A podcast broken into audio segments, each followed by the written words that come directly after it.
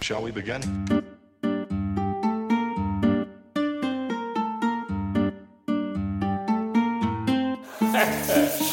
Привіт! Привіт. Ми раді вас вітати і, напевно, слухати себе і вас у відгуках пізніше. А наша продажа буде дуже простенька, яка покликана освічувати якісь новинки і тенденції галузі НЛП Україномовного НЛП. та україномовного НЛП. І е, нам здається, що це може бути вам цікавим І корисним. так і корисним. І ми будемо там щотижня, щомісяця виходити е, на зв'язок. А для того, щоб це було регулярно, постійно, Угу. е, у формі подкастів, у формі каналу, напевно, YouTube, чи ну, ми потім щось придумаємо. А наразі маємо перший виступ, перший випуск. Е, І у нас перший гість Влад Казанцев, Так. власною персоною. Це мій друг, це мій товариш в галузі НЛП, психології, мій наставник. А, тому Влада, тобі слово. Трішки розкажи про себе Я... і про мене. Я, я хочу представити ведучого програми Романа Репко. Я думаю, що Рома, ви по голосу і по його По специфічному акценту. по специфічному акценту пізнаєте. І е, з Романом ви почуєте багато різних цікавих ідей, почуєте різних людей, які займаються НЛП. Ось, а наразі сьогодні я в студії, і ми записуємо перший пробний наш підкаст. І ту тему, яку запропонував Роман, це базові пресупозиції. Але ми насправді придумали крутішу назву. Назва звучить так: думки, які стоять за думками. Ром, тобі подобається така назва? Ну, насправді, в п'ятницю буду вести майстер-клас, як знати, про що думає ваш співрозмовник. Ага. От, тому мене завжди цікава тема. А, що ж думають інші люди? Тим більше цікава тема, що ж спонукає так, щоб вони так думали. Ну, так. Тому, власне, цікавлюся психологією, цікавлюся розвитком НЛП, тому що люблю копати глибоко, першу причину шукати. Тема базової пресупозиції ну, моя ну, тому я так влада під... підмовляв на цю тему. Насправді думаю, що якщо з базовими пресупозиціями все гаразд, Мгм. якщо людина по-справжньому їх провадила своє життя, якщо вона їх розуміє на рівні тіла, на рівні глибинного досвіду, тоді проблем в житті в неї суттєво менше, ніж, ніж оточуючих. Ну, я би сказав, по-перше, що таке є базові пресупозиції. Базові пресупозиції це якесь е, твердження, яке є основою для послідуючих думок. Ну, наприклад, якщо взяти такий простенький приклад, то в математиці якоюсь базовою пресупозицією буде, що е, одне число позначається тільки однією цифрою. Ну, це є основа. Числа можна додавати, віднімати. Ось, ну це дуже проста ідея, так, яка лежить в основі математики. Ось, і вона не піддається сумніву. Ну, можливо, хтось десь і піддає сумніву, але наразі ми підрозуміємо, що цифра 1 позначається там одною цифрою. Що це нам дає в практичному плані? В практичному плані ми можемо за будь-яким твердженням знайти якусь основу, на що спирається це твердження. Ось. І якщо ця основа змінюється, то відповідно змінюється все решта твердження. Взяти для прикладу, наприклад, е, ну, любу тему. Давай візьмемо тему математики. Давай геометрію. О, математика супер. Геометрія, пам'ятаєш, е, там є класична геометрія, Мгм. а є геометрія Евклідова, а, де за основу взяли те, що все ж таки паралельні прямі вони можуть все ж таки просіктися десь там да- далеко. І на основі цього була побудована зовсім нова геометрія, яка, яка працює. Тобто, які теореми доказуються, все працює, в- задачі вирішується. Є свої аксіоми, і пішло поїхало.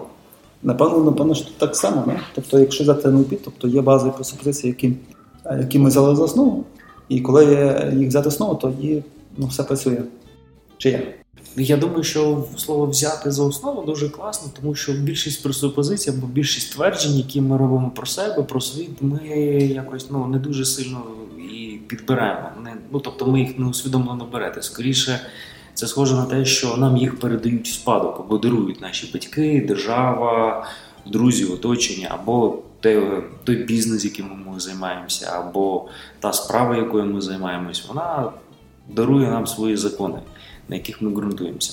От, так от ці закони вони досить суттєво впливають. Наприклад, якщо взяти людину, яка хоче зайнятися бізнесом, але вона в основу своїх зусиль кладе якийсь сумнів, що для того, щоб займатися бізнесом, потрібно, наприклад, дуже дуже багато працювати. Ну, знакоме твердження, я розумію, що більше слухачів зараз каже, так, саме треба багато працювати, але є і друга частина, хто скаже, ні, ну не завжди варто багато працювати для того, щоб почати бізнес.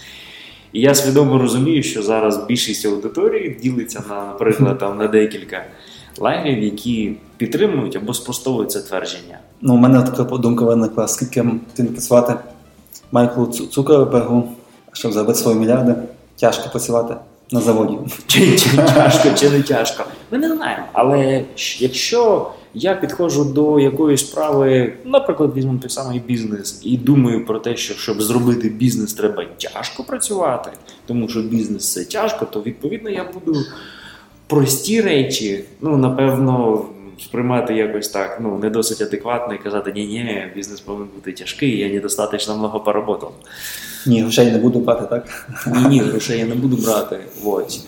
А якщо буде яка складність, я буду їй пояснювати і казати, так, бізнес складний. Ну тому що я ж вірю, що бізнес складний. Але якщо ми візьмемо протилежне твердження, що, скажімо, діяльність може бути легкою і приємною. Легкою і приємною, так. Частина людей скаже, що о, вау, так не буває, але частина людей скаже дуже круто. Це кльово. І ми би хотіли ту роботу, яка зазвичай є тяжкою, зробити легкою. Mm-hmm. Ті люди, які тяжко працюють, кажуть, ні, це неможливо, або або це цікава ідея зробити бізнес легким. Нам би дуже хотілося його зробити легким. Навзаєм. В людини, яка хоче бізнес зробити легеньким, і ці фокуси уваги будуть вести людину до пошуку легких способів вирішення. А тяжкі способи вирішення будуть відкидатись. Дійсно, знаєш, я от аналізую досвід учасників клубу підприємців, якого я долучений і своїх знайомих.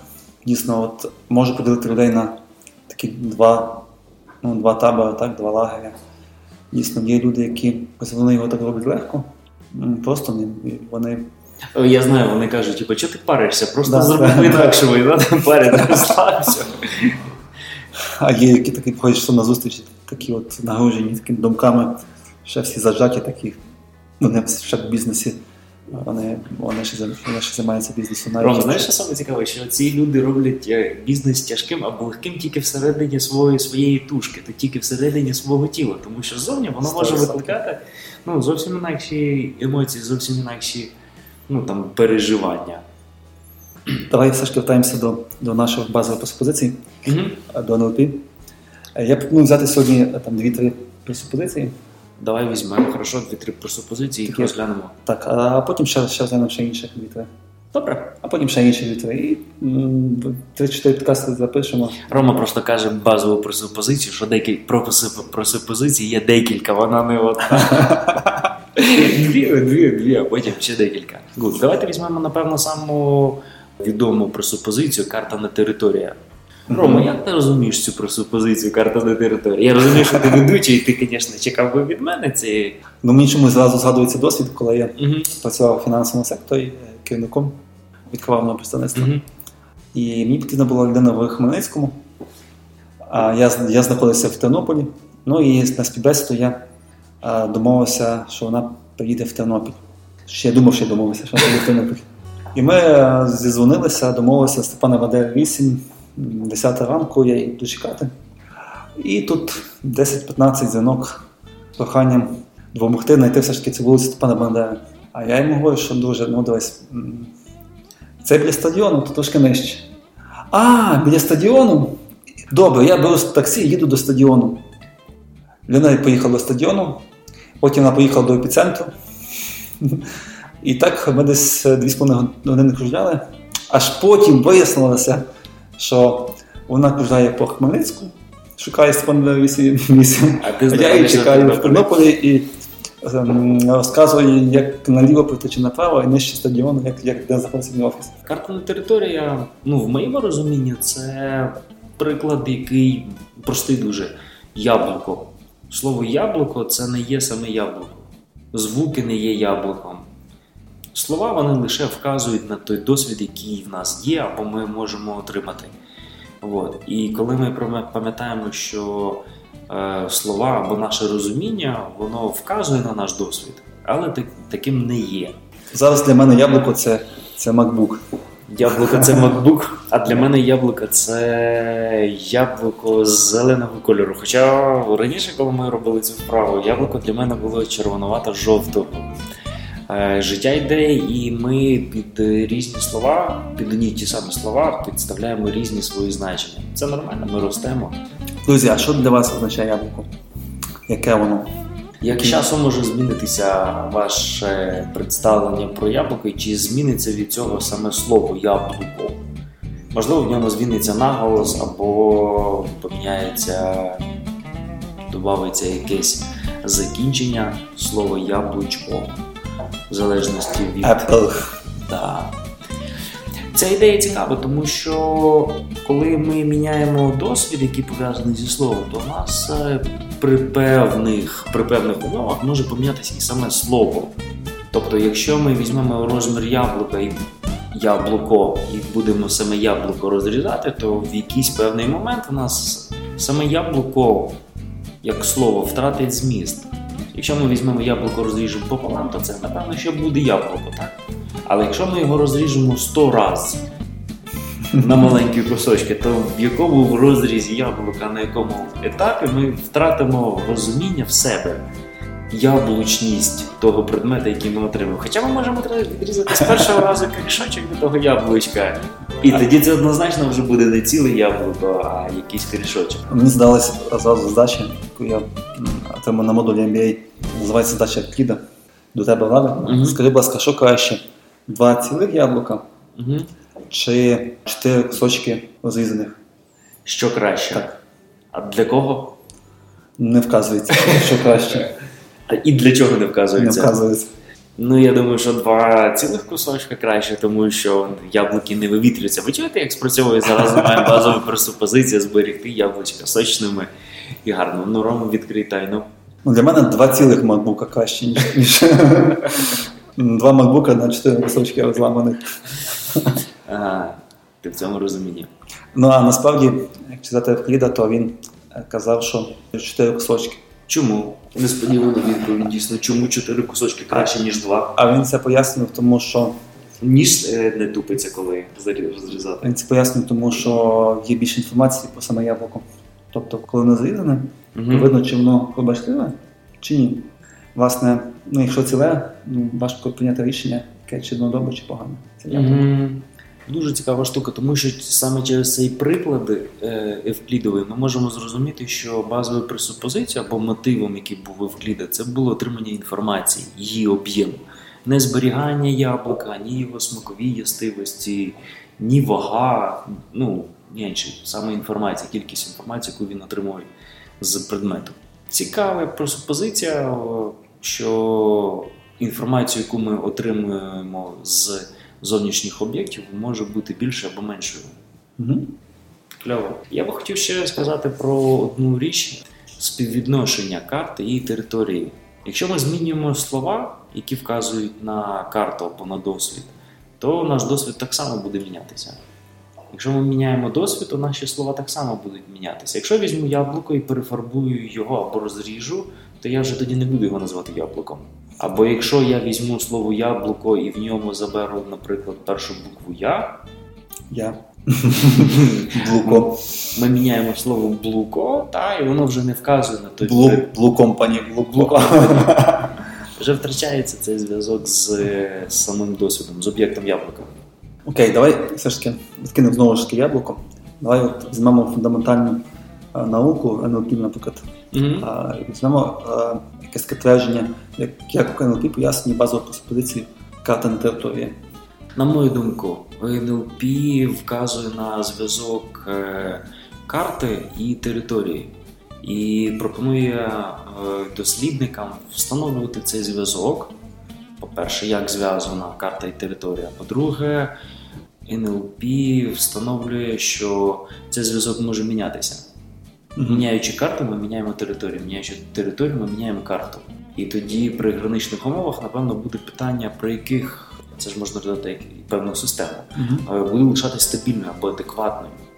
На протязі свого життя ми добираємо безліч слів, які пояснюють якісь певні явища. І з часом ці слова втрачають е, зміст, тому що в нас досвід вже перестав бути актуальним. Ми колись використовували слово пейджер, це було дуже давно, і воно вказувало на якийсь модно, і модно. А зараз ми вже не маємо пейджерів, цих об'єктів, і разом з цим пропало слово. Так багато е, речей або досвіду, які вийшли з нашого життя, вони так само винесли з собою ці слова. І ми можемо сказати, що карта або слова, або мова, вона жива. В неї приходять нові слова разом з новим досвідом, і відходять слова і досвід. Але якісь слова все ж таки лишаються. І це залишає той кістяк. Розширюючи свої чутливість свого організму, ми можемо йти в те поле, де в нас не буде слів для Мгм. опису того досвіду, який ми отримуємо. Якщо б наш нюх став би там в 10 разів більш чутливішим, то взагалі для, для нюху в нас дуже мало слів, які описують запах. Запах в нас може бути який? Свіжий, ну зазвичай людина каже, свіжий, свіжий. спертий, ну, Смердить. смердить або приємно пахне, або перф'юм. Ми можемо використати, ну, наприклад, там 5-7 слів, 10. Там гіркий запах може бути ще. Ну може так, бути але це, але чуєш, це вже- але це ж перенесення з смакових рецепторів, гіркий, е, терпкий. Це ми пробуємо описати за допомогою системи, яка є смакова, нюхову систему. Тут згадуються ескімоси, їхній сніг. Я, до речі, пробував шукати, які назви є в їхній мові Мгм. для опису снігу. Ну для того, щоб на тренінгу якось показати, привести різні Мгм. назви. Ну я так і не знайшов. Що? Це напевно цікава річ, пошукати назви снігу. Каже, що недобре приймають всіх подорожніх. Ще я хочу е, перейти з е, цієї базової пресупозиції карта не територія на, на таку штуку, як е, використання базової пресупозиції в НЛП карта не територія. Як ми її використовуємо, або Мгм. як її можна використовувати. Досить проста штука. Наприклад, коли я би хотів отримати, е, скажімо, в- в процесі творчості більше описів чогось. Ну, наприклад, в мене стоїть проста задача, я, скажімо, добираю якийсь там ну, дизайн, наприклад, там компакт-диска. Да? Угу. Я добираю стиль. Наприклад, в мене є слово, наприклад, там сучасний. Я би хотів зробити сучасним дизайн. Угу. Якщо я хочу збільшити кількість варіантів себе, бачення цього стилю сучасного, то я можу добирати синоніми. Сучасний дизайн, актуальний дизайн, свіжий дизайн. І це все будуть синоніми, які вказують на слово дизайн. Промовляючи різні слова, сучасний, актуальний, свіжий, е, енергічний дизайн. Сполучаючи кожне слово, в мене буде виникати кожне нове відчуття, яке пов'язане з цим дизайном, і, можливо, нові картинки. Таким чином, я можу собі спродукувати більшу кількість е, територій, які будуть пов'язані з загальною тематикою. І можна більш чіткіше попадати в карту інших людей. Так, У них є ну, в їхній карті ці слова вони можуть мати цей досвід, який приближений до реальності інших людей. І коли ми даємо ці синоніми, ми тоді більше попадаємо в карту інших, інших учасників комунікації. Так. І є зворотній процес. Е, Напевно, в тебе було таке, ти пишеш якогось листа або з людиною спілкуєшся, і в тебе є слово, наприклад, там привітний, так? Але ти відчуваєш, що це слово, яке не описує, не охвачує весь об'єм цього поняття. І ти би хотів якось передати би більш об'ємніше. Угу. І ти задумаєшся на хвильку, думаєш, привітний, привітний, е, дружелюбний, товариський, і підшуковуєш собі слово. Під час цього ти виконуєш дуже цікаву штуку. Угу. Ти стаєш дуже чутливим, по-перше, до свого внутрішнього досвіду, а по-друге, ти е, встановлюєш новий зв'язок свого відчуття зі словом. І ти виробляєш себе дуже гарну звичку, дуже чітко виражати весь свій досвід у словах. Якщо ми послухаємо людей, які пишуть Угу. книги, то досить часто вони не територять швидко. Вони говорять досить повільно, ніби добираючи і смакуючи кожне слово. І Аби з різних сторін, е, з різних позицій. Так, аби виразити оцю всю багату хаму відчуттів одним реченням. І є зворотній варіант, коли люди дуже швидко тараторять, багато розповідають, вони ніби не встигають вкласти все своє відчуття в ті слова, якими вони пробують описати реальність. І відповідно вони свою карту Вони хочуть свою територію втиснути в якусь карту. І цей процес в них відбувається занадто швидко, їм не вистачає часу і чутливості І тоді до встановлення зв'язку виходить- карта територія. І тоді виходить, що навпаки е, ця територія якоїсь людини, так, Угу.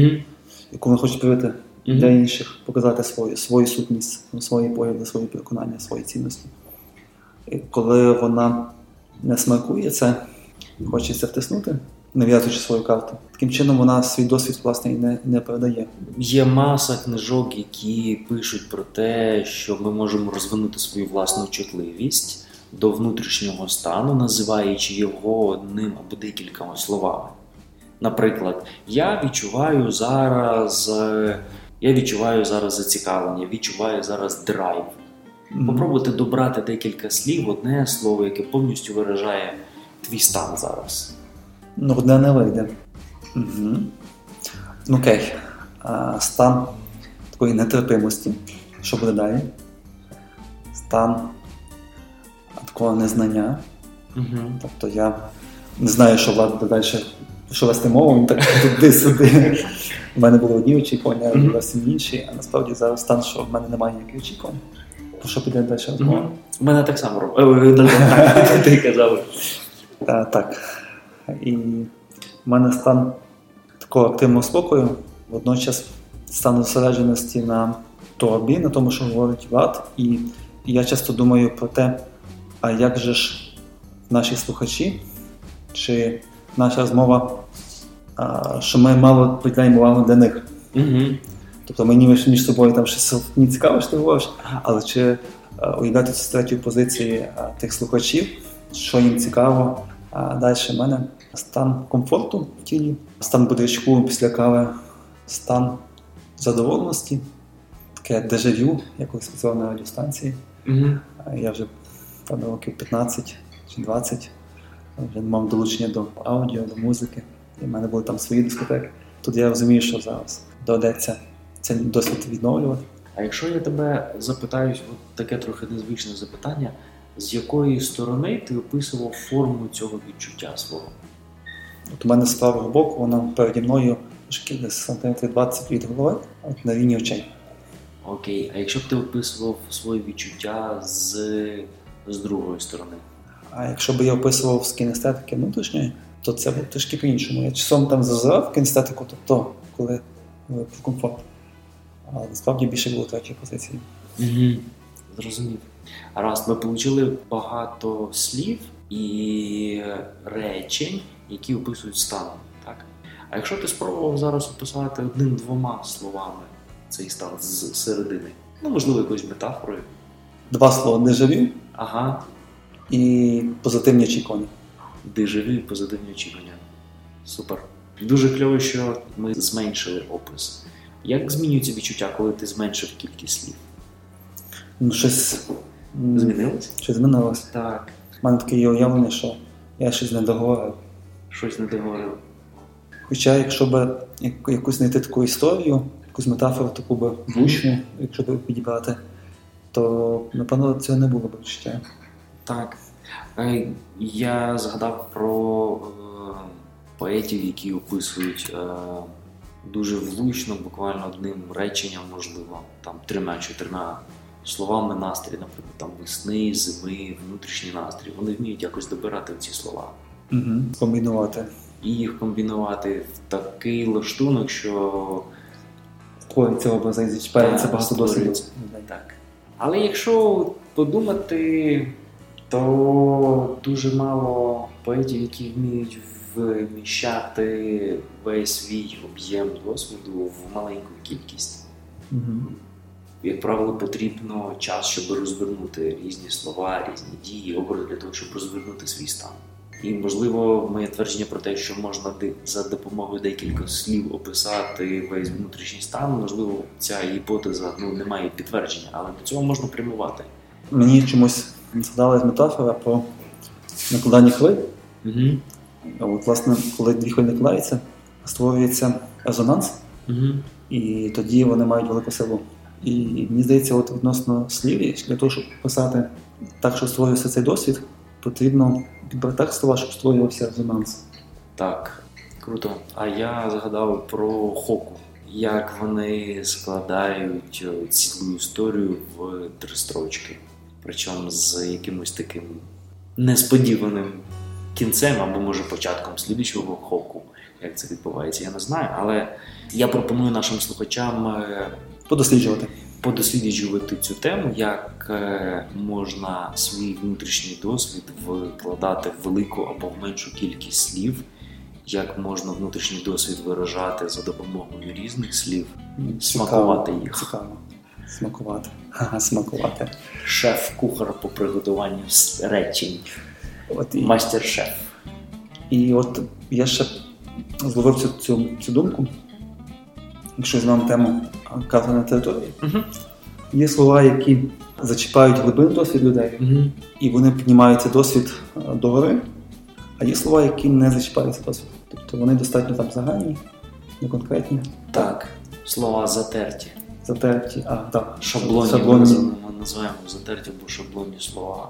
Чи правильно розумію, що для того, щоб дійсно шукати спільну територію Угу. між співрозмовниками, потрібно максимально слідкувати за тим, щоб наша комунікація була не затертою. цілковита згода, і ти це почуєш, коли люди тобі кажуть, будь собою, виражай себе, не будь шаблонним, а говори так, як ти думаєш, говори своїми словами. Мгм. Я думаю, що цю тему можемо подалі далі, далі, далі, далі, далі, далі продовжити у темі рапорт, тому що поєднання двох досвідів відбувається через щось спільне, що є.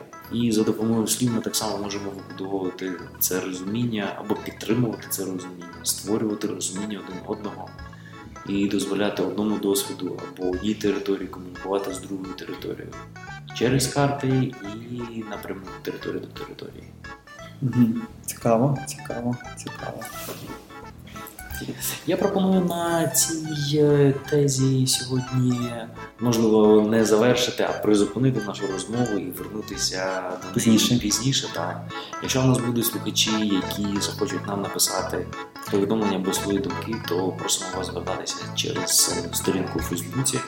Чи в інших соцмережах. І якщо у вас для вас були якісь такі теми, як посаджені цікаві, то ви пишіть. А наразі продовжуємо базові презупозиції. Так. І надалі в студії разом з вами буде Роман Репко і Влад Козанцев. дякую. До побачення. До побачення.